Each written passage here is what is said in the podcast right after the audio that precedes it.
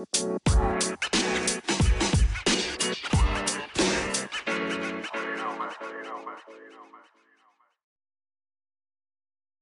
teman-teman Weekend Hustle, libur kerja, waktunya cerita. Apa kabar teman-teman sekalian? Semoga bahagia semua ya. Bersama saya Hafiz, barengan teman saya yang jauh di sana di Bekasi. Halo Anes, apa kabar? Halo Hafiz, alhamdulillah kabar baik. Ya ampun, ini senang banget nih bisa dikasih kesempatan buat nemenin weekend hustle. Gimana kabar di Palembang? Saya juga di Palembang, baik-baik aja sih Nes. Nah, tadi sebelum aku join podcast, tadi aku makan pempek loh, makanan khas dari Palembang nih. Kalau di Bekasi itu makanan khasnya apa sih? Wah, aku juga suka sih empek-empek. Di sini juga ada nih empek-empek yang terkenal banget. Kalau di Bekasi ada namanya pucung gabus. Jadi pucung gabus itu sejenis olahan ikan berkuah. Tekstur kuahnya mirip sama rawon sih, cuma kalau pucung gabus dia rasanya lebih gurih dan pedas. Dan yang jadi ciri khasnya, ikan gabusnya itu dipakein bumbu pucung namanya, makanya namanya pucung gabus.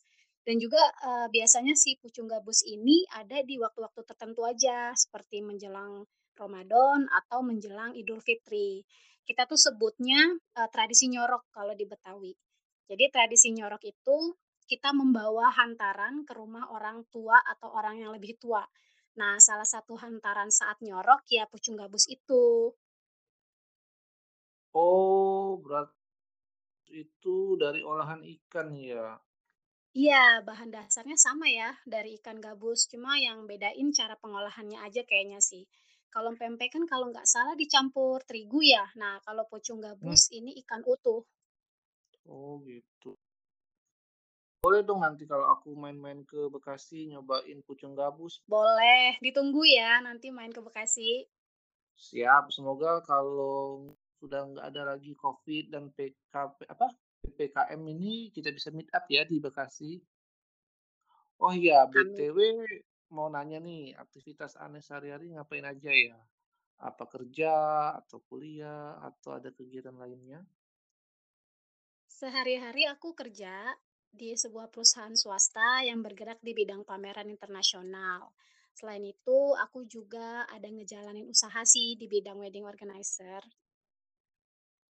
Wow, menarik nih. Anes kerja di perusahaan internasional, perusahaan pameran internasional. Nah, itu sejak kapan ya mulai kerjanya di sana kamu? Aku kerja sejak Februari 2014. Kebetulan salah satu junior aku itu mamahnya HRD di sana. Jadi pas aku lulus kuliah 2013, aku cobalah ngelamar di sana dan keterima sih alhamdulillah. Emang waktu kuliah Anes dulu ngambil jurusan apa sih? Waktu kuliah, aku ambil sastra Inggris. Oh, sastra Inggris. Pantes kerja di perusahaan internasional. Ternyata anak kuliah jurusan bahasa Inggris. Oh, so pasti nih jago Anes bahasa Inggrisnya. Ya lumayan lah. Kalau anak sastra Inggris itu ngapain aja sih selain belajar bahasa Inggris? Ah, ya, jadi, eee, sebelumnya aku sedikit jelasin ya. Jadi kalau di kampusku jurusan bahasa Inggris itu kan ada 2 program studi, ada bahasa Inggris dan, eee, pendidikan bahasa Inggris dan ada sastra Inggris. Kalau pendidikan bahasa Inggris, mereka lebih dipersiapkan untuk jadi guru bahasa Inggris. Mereka belajar silabus pengajaran. Nah, kalau kami, anak-anak sastra Inggris, kami lebih banyak belajar tentang bahasa Inggris itu sendiri. Terus kami juga, eee, membedah karya sastra Inggris, seperti itu. Oh, kayak gitu. Banyak juga ya materi pelajarannya. Aku kira cuman belajar bahasa Inggris doang kayak gitu. Ternyata ada ada juga materi-materi kayak gitu ya. Hmm. Oh iya, kalau dilihat-lihat dari Instagram Anes, Anes sering banget tuh posting foto di luar negeri. Berarti kamu sering dong berarti ke luar negeri ya? Eee, kalau sebelum pandemi corona sih bisa dibilang lumayan sering. Sebulan bisa 3 sampai 5 kali sih ada dinas ke sana, ke luar negeri. Hmm. Wah, berarti itu lumayan sering ya, Nes, hilir mudik ke luar negeri. Emang ke luar negeri itu ngapain aja kegiatannya, Nes, ya? Eee, jadi kan job desk pekerjaanku itu lead project dan sales marketing. Nah, aku dinas ke luar negeri itu untuk datang ke pameran di luar negeri, cari klien, cari potensial partner, sama survei market di sana. Kan pameranku tingkat internasional, jadi klien dan rekanan yang aku rekrut juga dari negara-negara lain. Oh, jadi bisa dibilang luar negeri itu ketemu sama klien ya, untuk diprospek ke ke kegiatan pameran yang ada di Indonesia. Istilahnya itu sama kayak marketingnya pameran internasional gitu ya? Nah, BTW pamerannya jenis apa ya yang Anes handle itu? 2014 sampai 2020, aku handle pameran di bidang alutsista. Jadi klien-klienku saat itu perusahaan yang memproduksi alat-alat alutsista seperti senjata, tank, alat-alat perang gitu deh. Nah, terus di tahun 2021 sampai sekarang aku diminta handle project baru di bidang peternakan dan pertanian juga perikanan. Oh, berarti Anes banyak banget pengetahuan mengenai alat-alat perang ya? Wah, menarik nih. Eee, tahu dasarnya aja sih ya, kalau teknis detailnya sih enggak. Ya paling nggak tahu informasi dasar deh, peralatan apa sih yang lagi dibutuh sama negara Indonesia dan negara lain. Ya sebatas buat bahan ngelobi prospek lain aja sih. Oh, gitu. Tadi kalau klien kamu tuh kan dari banyak negara tuh, dari mancanegara. Pernah nggak ada kesulitan relationship sama klien kamu kan? Karena kan mereka kan dari seluruh negara di dunia, ada beda bahasa, beda budaya, beda adat, beda cara kita ya, cara kita kan di berbagai negara kan beda-beda kan, cara bertemu orang, menyapa, kayak gitu. Ada nggak perbedaannya, kesulitannya? Iya, ada banget. Tadi bener banget yang Hafiz bilang. Aku juga beberapa kali mengalami kesulitan bahasa. Karena kan ada beberapa negara juga yang masyarakatnya nggak terlalu aktif berbahasa Inggris. Mhm Terus ada mhm. culture shock juga gitu. Jadi kalau ke negara yang kebudayaannya berbeda banget sama Indonesia itu kadang suka norak aku, suka culture culture shock. Terus apalagi, eee, pameran yang sebelumnya aku pegang itu kan di bidang pertahanan gitu, itu kan erat banget ya kaitannya dengan diplomasi dan hubungan politik antar negara.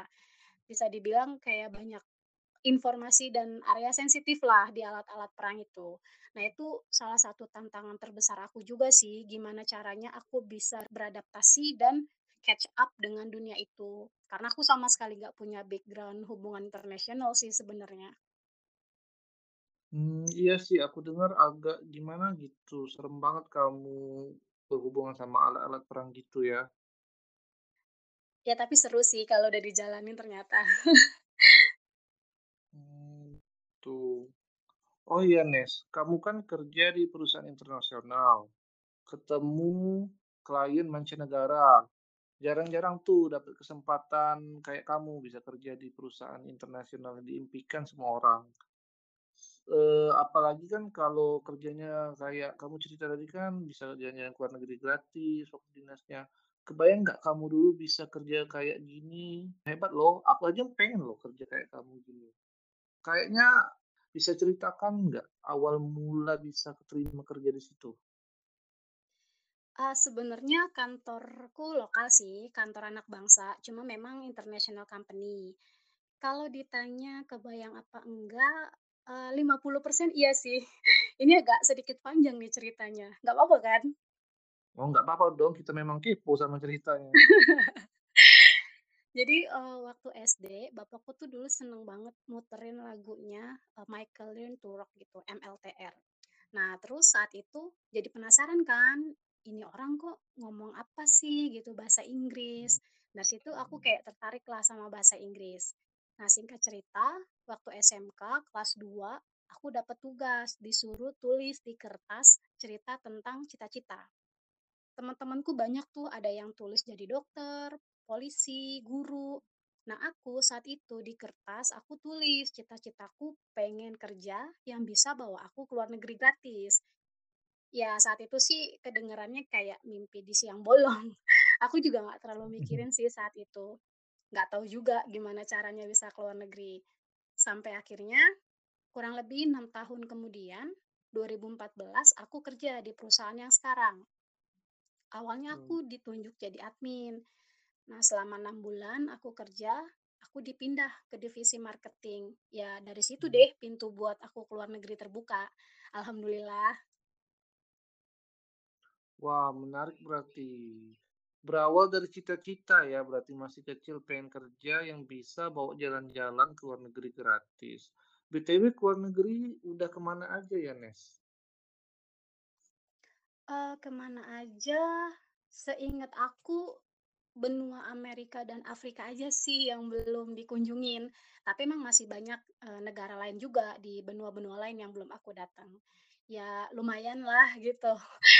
Jadi nyambung lagi ke cerita yang aku tulis tentang cita-cita.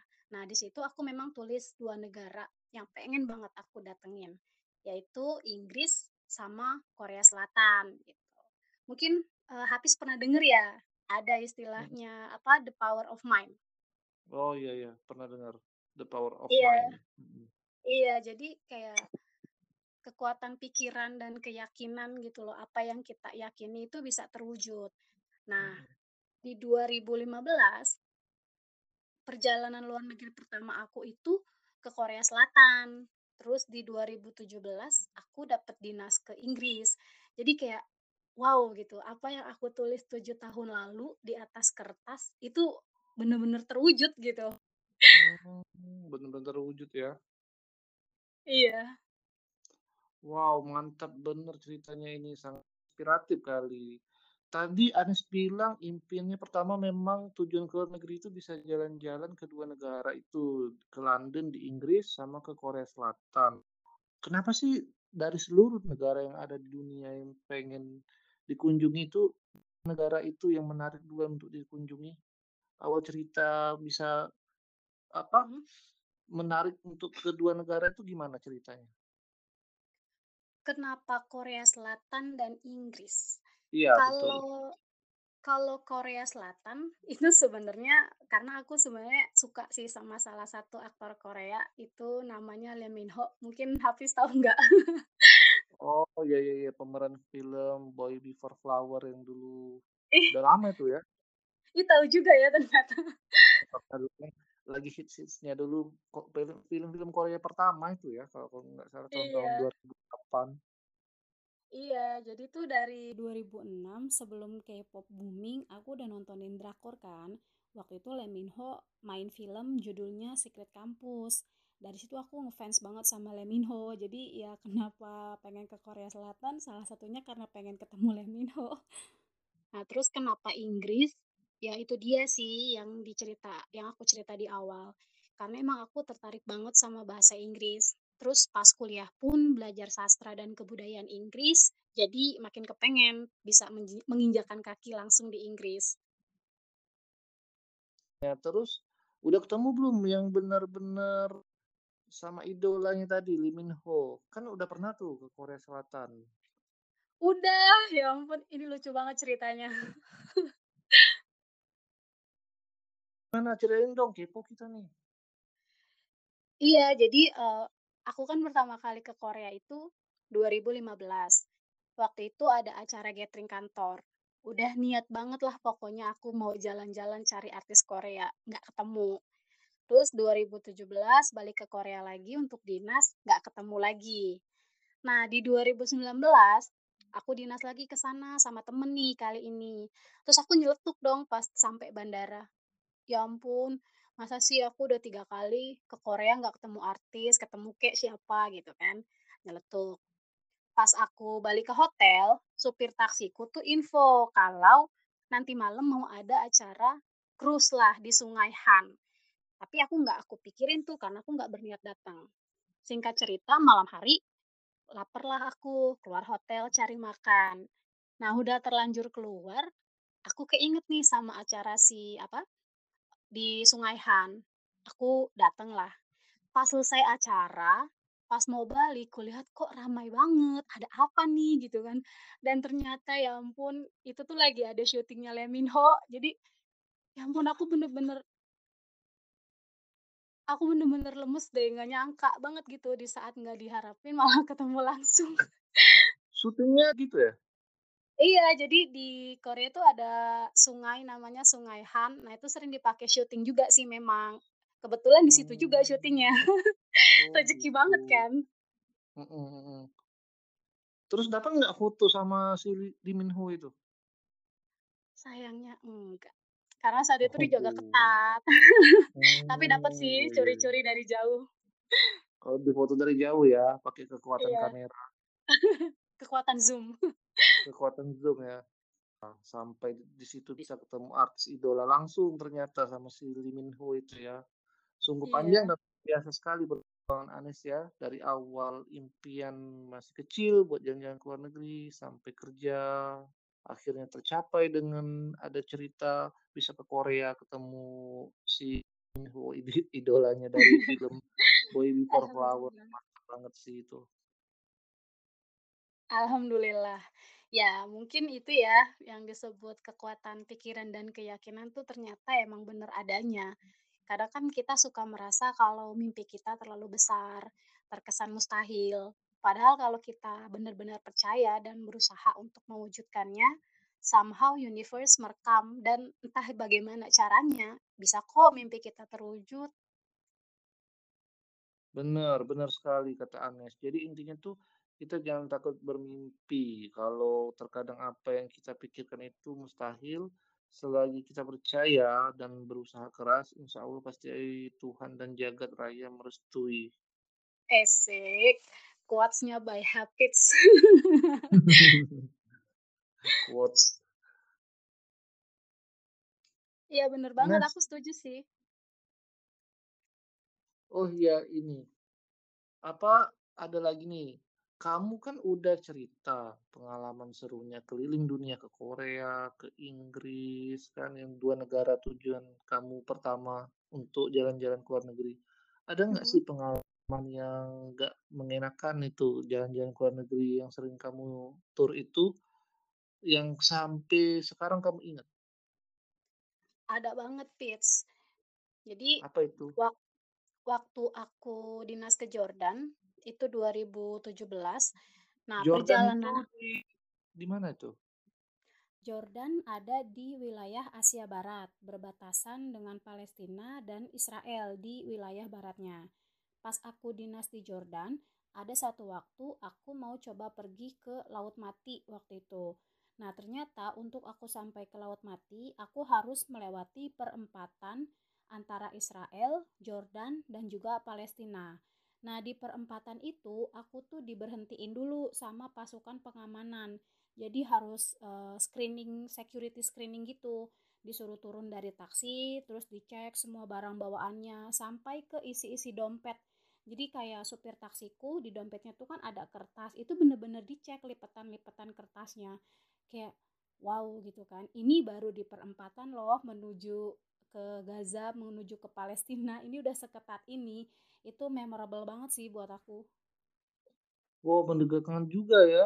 Selain itu ada lagi nggak tragedi-tragedi menegangkan ke daerah-daerah kayak gitu? Mmm, oh 2017 waktu aku ke Inggris, Mhm. saat itu aku nggak sengaja. Aku memang, eee, saat aku ke Inggris, aku sengaja nggak mau naik taksi gitu untuk mobilitas, aku mau naik kereta. Ya sok-sokan lah mau ngebaur, ngerasain jadi penduduk lokal ceritanya. Nah ada satu hari, aku ambil trip ke Windsor Castle. Jadi Windsor Castle itu, eee, semacam royal residence, komplek kediaman keturunan bangsawan Inggris gitu. Oh, jadi itu tempat tinggal keluarga kerajaan Inggris maksudnya? Iya, semacam itu. Dan memang dibuka juga sih untuk wisatawan, soalnya banyak nilai sejarah juga kan. Nah, singkat cerita, eee, Windsor Castle itu kan lumayan jauh dari pusat kota, jadi memang agak susah sinyal. GSM-ku saat itu nggak ada sinyal sama sekali kan, seharian aku ikut tur itu. Pas petang, aku balik ke kota, itu banyak banget pesan sama telepon masuk, sampai KBRI KBRI pun telepon aku. Kupikir, "Ada apa nih?" Gitu kan. Terus masuklah Mhm. WA ya kan dari orang-orang rumah. Ngasih tahu ceritanya kalau habis ada ledakan bom di stasiun kereta. Terus heeh, ya aku langsung kepo dong, langsunglah aku lihat berita dan Mmm. kubaca. Ternyata benar ada ledakan bom di salah satu stasiun dan stasiun itu, itu biasa aku lewatin di jam kerja. Jadi kayak aku nggak kebayang sih kalau saat itu aku nggak ambil tur ke Windsor Castle, mungkin aku ada di kereta itu juga. Oh, itu di di dalam kereta ya, waktu yang waktu di London itu? Iya, di dalam salah satu gerbong kereta gitu. Mmm. Untung banget ya masih banyak dikasih pertolongan. Eh, tapi kok tadi KBRI sampai telepon kamu, emang gawat banget ya kejadiannya waktu pemboman itu? Kalau nggak salah sih sebenarnya nggak terlalu besar banget ya korban jiwa dan dan kerusakannya. Cuma, eee, karena aku memang selalu kontak KBRI setempat sih setiap kali aku dinas ke luar negeri. Karena kan aku sering kali dinas sendiri kan, nah terus di negara orang juga, nggak ada saudara. Ya lebih ke buat keamanan dan jaga-jaga aja sih aku selalu lapor ke KBRI. Oh gitu. Berarti KBRI nelponin seluruh orang-orang Indonesia yang ada di London kayak gitu ya? Satu-satu kayak ada call center-nya gitu kali ya? Eee, dibilang call center enggak juga sih, karena yang telepon aku itu memang, eee, orang yang kontak-kontakan sama aku. Jadi memang dia tahu aku lagi ada di situ, terus dia lihat berita kali kan, karena, eee, aku kan cerita juga mobilitas aku Mhm. sehari-hari tuh naik kereta, mungkin buat Mmm. memastikan aja. Oh, iya iya iya iya. Oh ya ini berarti bisa jadi tips nih juga buat teman-teman pendengar sekitar yang sering dinas ke luar negeri ya. Iya, penting banget sih harus lapor ke KBRI itu menurut aku. Nes, berarti kamu naik pesawat udah ada takut-takutnya ya? Karena kan sering tuh ke luar negeri naik pesawat. Siapa bilang, aku tuh masih suka H2C tahu nggak sih? Aku pernah ngerasain naik pesawat, terus pesawatnya mau jatuh. Ya itu kan banyak banget tuh kejadian kecelakaan pesawat itu ya, serem juga itu. Iya, itu tahun berapa ya, tahun 2019 tuh kalau nggak salah. Jadi aku mau ke Turki, terus aku nggak dapet tiket langsung, jadi harus ambil tiket transit dulu, aku transit di Oman. Nah, dari Jakarta sekitar 6 jaman terbang, aku lihat di layar itu baru sampai daerah India. Ya udah tiba-tiba aja pesawat itu menoki ke bawah, nggak ada pemberitahuan, nggak ada informasi. Terus yang bikin paniknya, kebetulan kan pesawatku tuh banyak rombongan, eee, orang naik haji. Jadi ya udah saat itu tuh suasana udah chaos, penumpang udah pada baca doa, aku pun udah nangis sebenarnya saat itu. Parah deh kalau inget itu, lemes. Oh iya ya, berarti kalau kita lihat orang-orang di luar negeri itu kayak enak jalan jalan ke luar negeri, ke mana-mana, padahal resikonya dan itu banyak banget ya resiko di luar negeri itu Iya resiko pemboman, resiko kecelakaan udara, gitu ya. iya, ya itu kan yang tidak nampak ya, kan selama ini kan yang aku tampakin kan ya hanya bagian enaknya aja Iya, gitu. yang enak-enaknya aja, "Eh, enak nih ke luar negeri," padahal juga resikonya, apalagi kalau jalan-jalan sendirian ya. Ya aku rasa sih setiap pekerjaan pasti ada resikonya juga ya, apa pun itu. Oh, gitu ya. Oh ya, Nes, ngomong-ngomong ini, kan kamu udah banyak nih keberhasilan, bisa kerja di perusahaan internasional, bisa jalan-jalan ke luar negeri. Nah, pasti di balik keberhasilan kamu ini ada sosok atau tokoh yang mendorong dan memotivasi kamu. Kira-kira itu siapa ya? Motivasi terbesar aku itu wejangan dari kedua orang tuaku. Jadi orang tuaku tuh selalu bilang ke anak-anaknya kalau anak itu harus bisa lebih baik dari orang tua.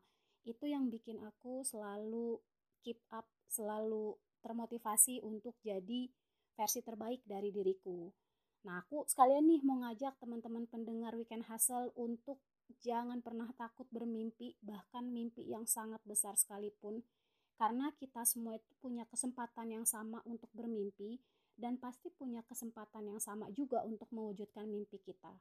Don't be afraid. Pokoknya ingat aja guys, the power of mind. Ini kita cerita, dengar cerita dan pengalaman Anes dalam menggapai impiannya dari luar negeri yang sangat luar biasa. Yang mungkin awalnya dulu pikirnya mustahil ya untuk bisa dicapai. Iya. Ternyata dengan kekuatan pikiran, dengan kekuatan doa, usaha, dan motivasi dari orang tua, doa dari orang dapat terwujud semua itu ya. Jadi intinya dari cerita yang diceritain Agnes ini dapat kita ambil pelajaran kalau hidup itu harus punya tujuan dan motivasi ya Nes ya. Yang membuat Betul. kita selangkah lebih maju dan manusia yang inspiratif serta bermanfaat bagi orang lain. Terima kasih ya Anes buat waktu luang yang sangat berharga ini buat cerita-cerita. Nanti lain kali kalau ada waktu kita bisa cerita yang lebih panjang ya. Siap. Makasih ya Hafiz. Makasih juga teman-teman pendengar setia Weekend Hustle. Nah, kalau boleh tahu, eh, Anes punya sosial media Instagram kan? Kasih tahu dong apa ininya nanti bisa biar bisa teman-teman pendengar follow Anes itu mendengarkan cerita-cerita dan inspiratif lainnya. Oh ini boleh nih promosi sosial media Boleh. pribadi ya? Ah, kalian meningkatkan follower gitu. Iya, mungkin teman-teman yang mau berteman, yuk kita berteman. Instagram pribadi aku ada di @agnes underscore. Maaf ya kalau agak gimana. underscore. Oke. Iya. Itu teman-teman yang mau ngelihat kegiatan Anes di luar negeri, keliling dunia, itu bisa lihat tuh di Instagram Anes. Pasti kan di posting Anes kalau lagi dinas dan jalan ke luar negeri ya. Iya, ada sih beberapa yang kuposting. Wah, mantap tuh. Oke, teman-teman pendengar Weekend Hustle, jangan lupa ya, episode Weekend Hustle upload setiap hari Jumat dan Sabtu. Kalian bisa dengarkan podcastnya melalui aplikasi Anchor, Spotify, Apple Podcast, dan aplikasi lainnya. Pastikan kalian follow, kasih rating yang 5, dan bagikan podcast ini ya ke teman-teman kalian. Bersama dengan saya Hafiz, sampai jumpa di libur kerja dan cerita berikutnya.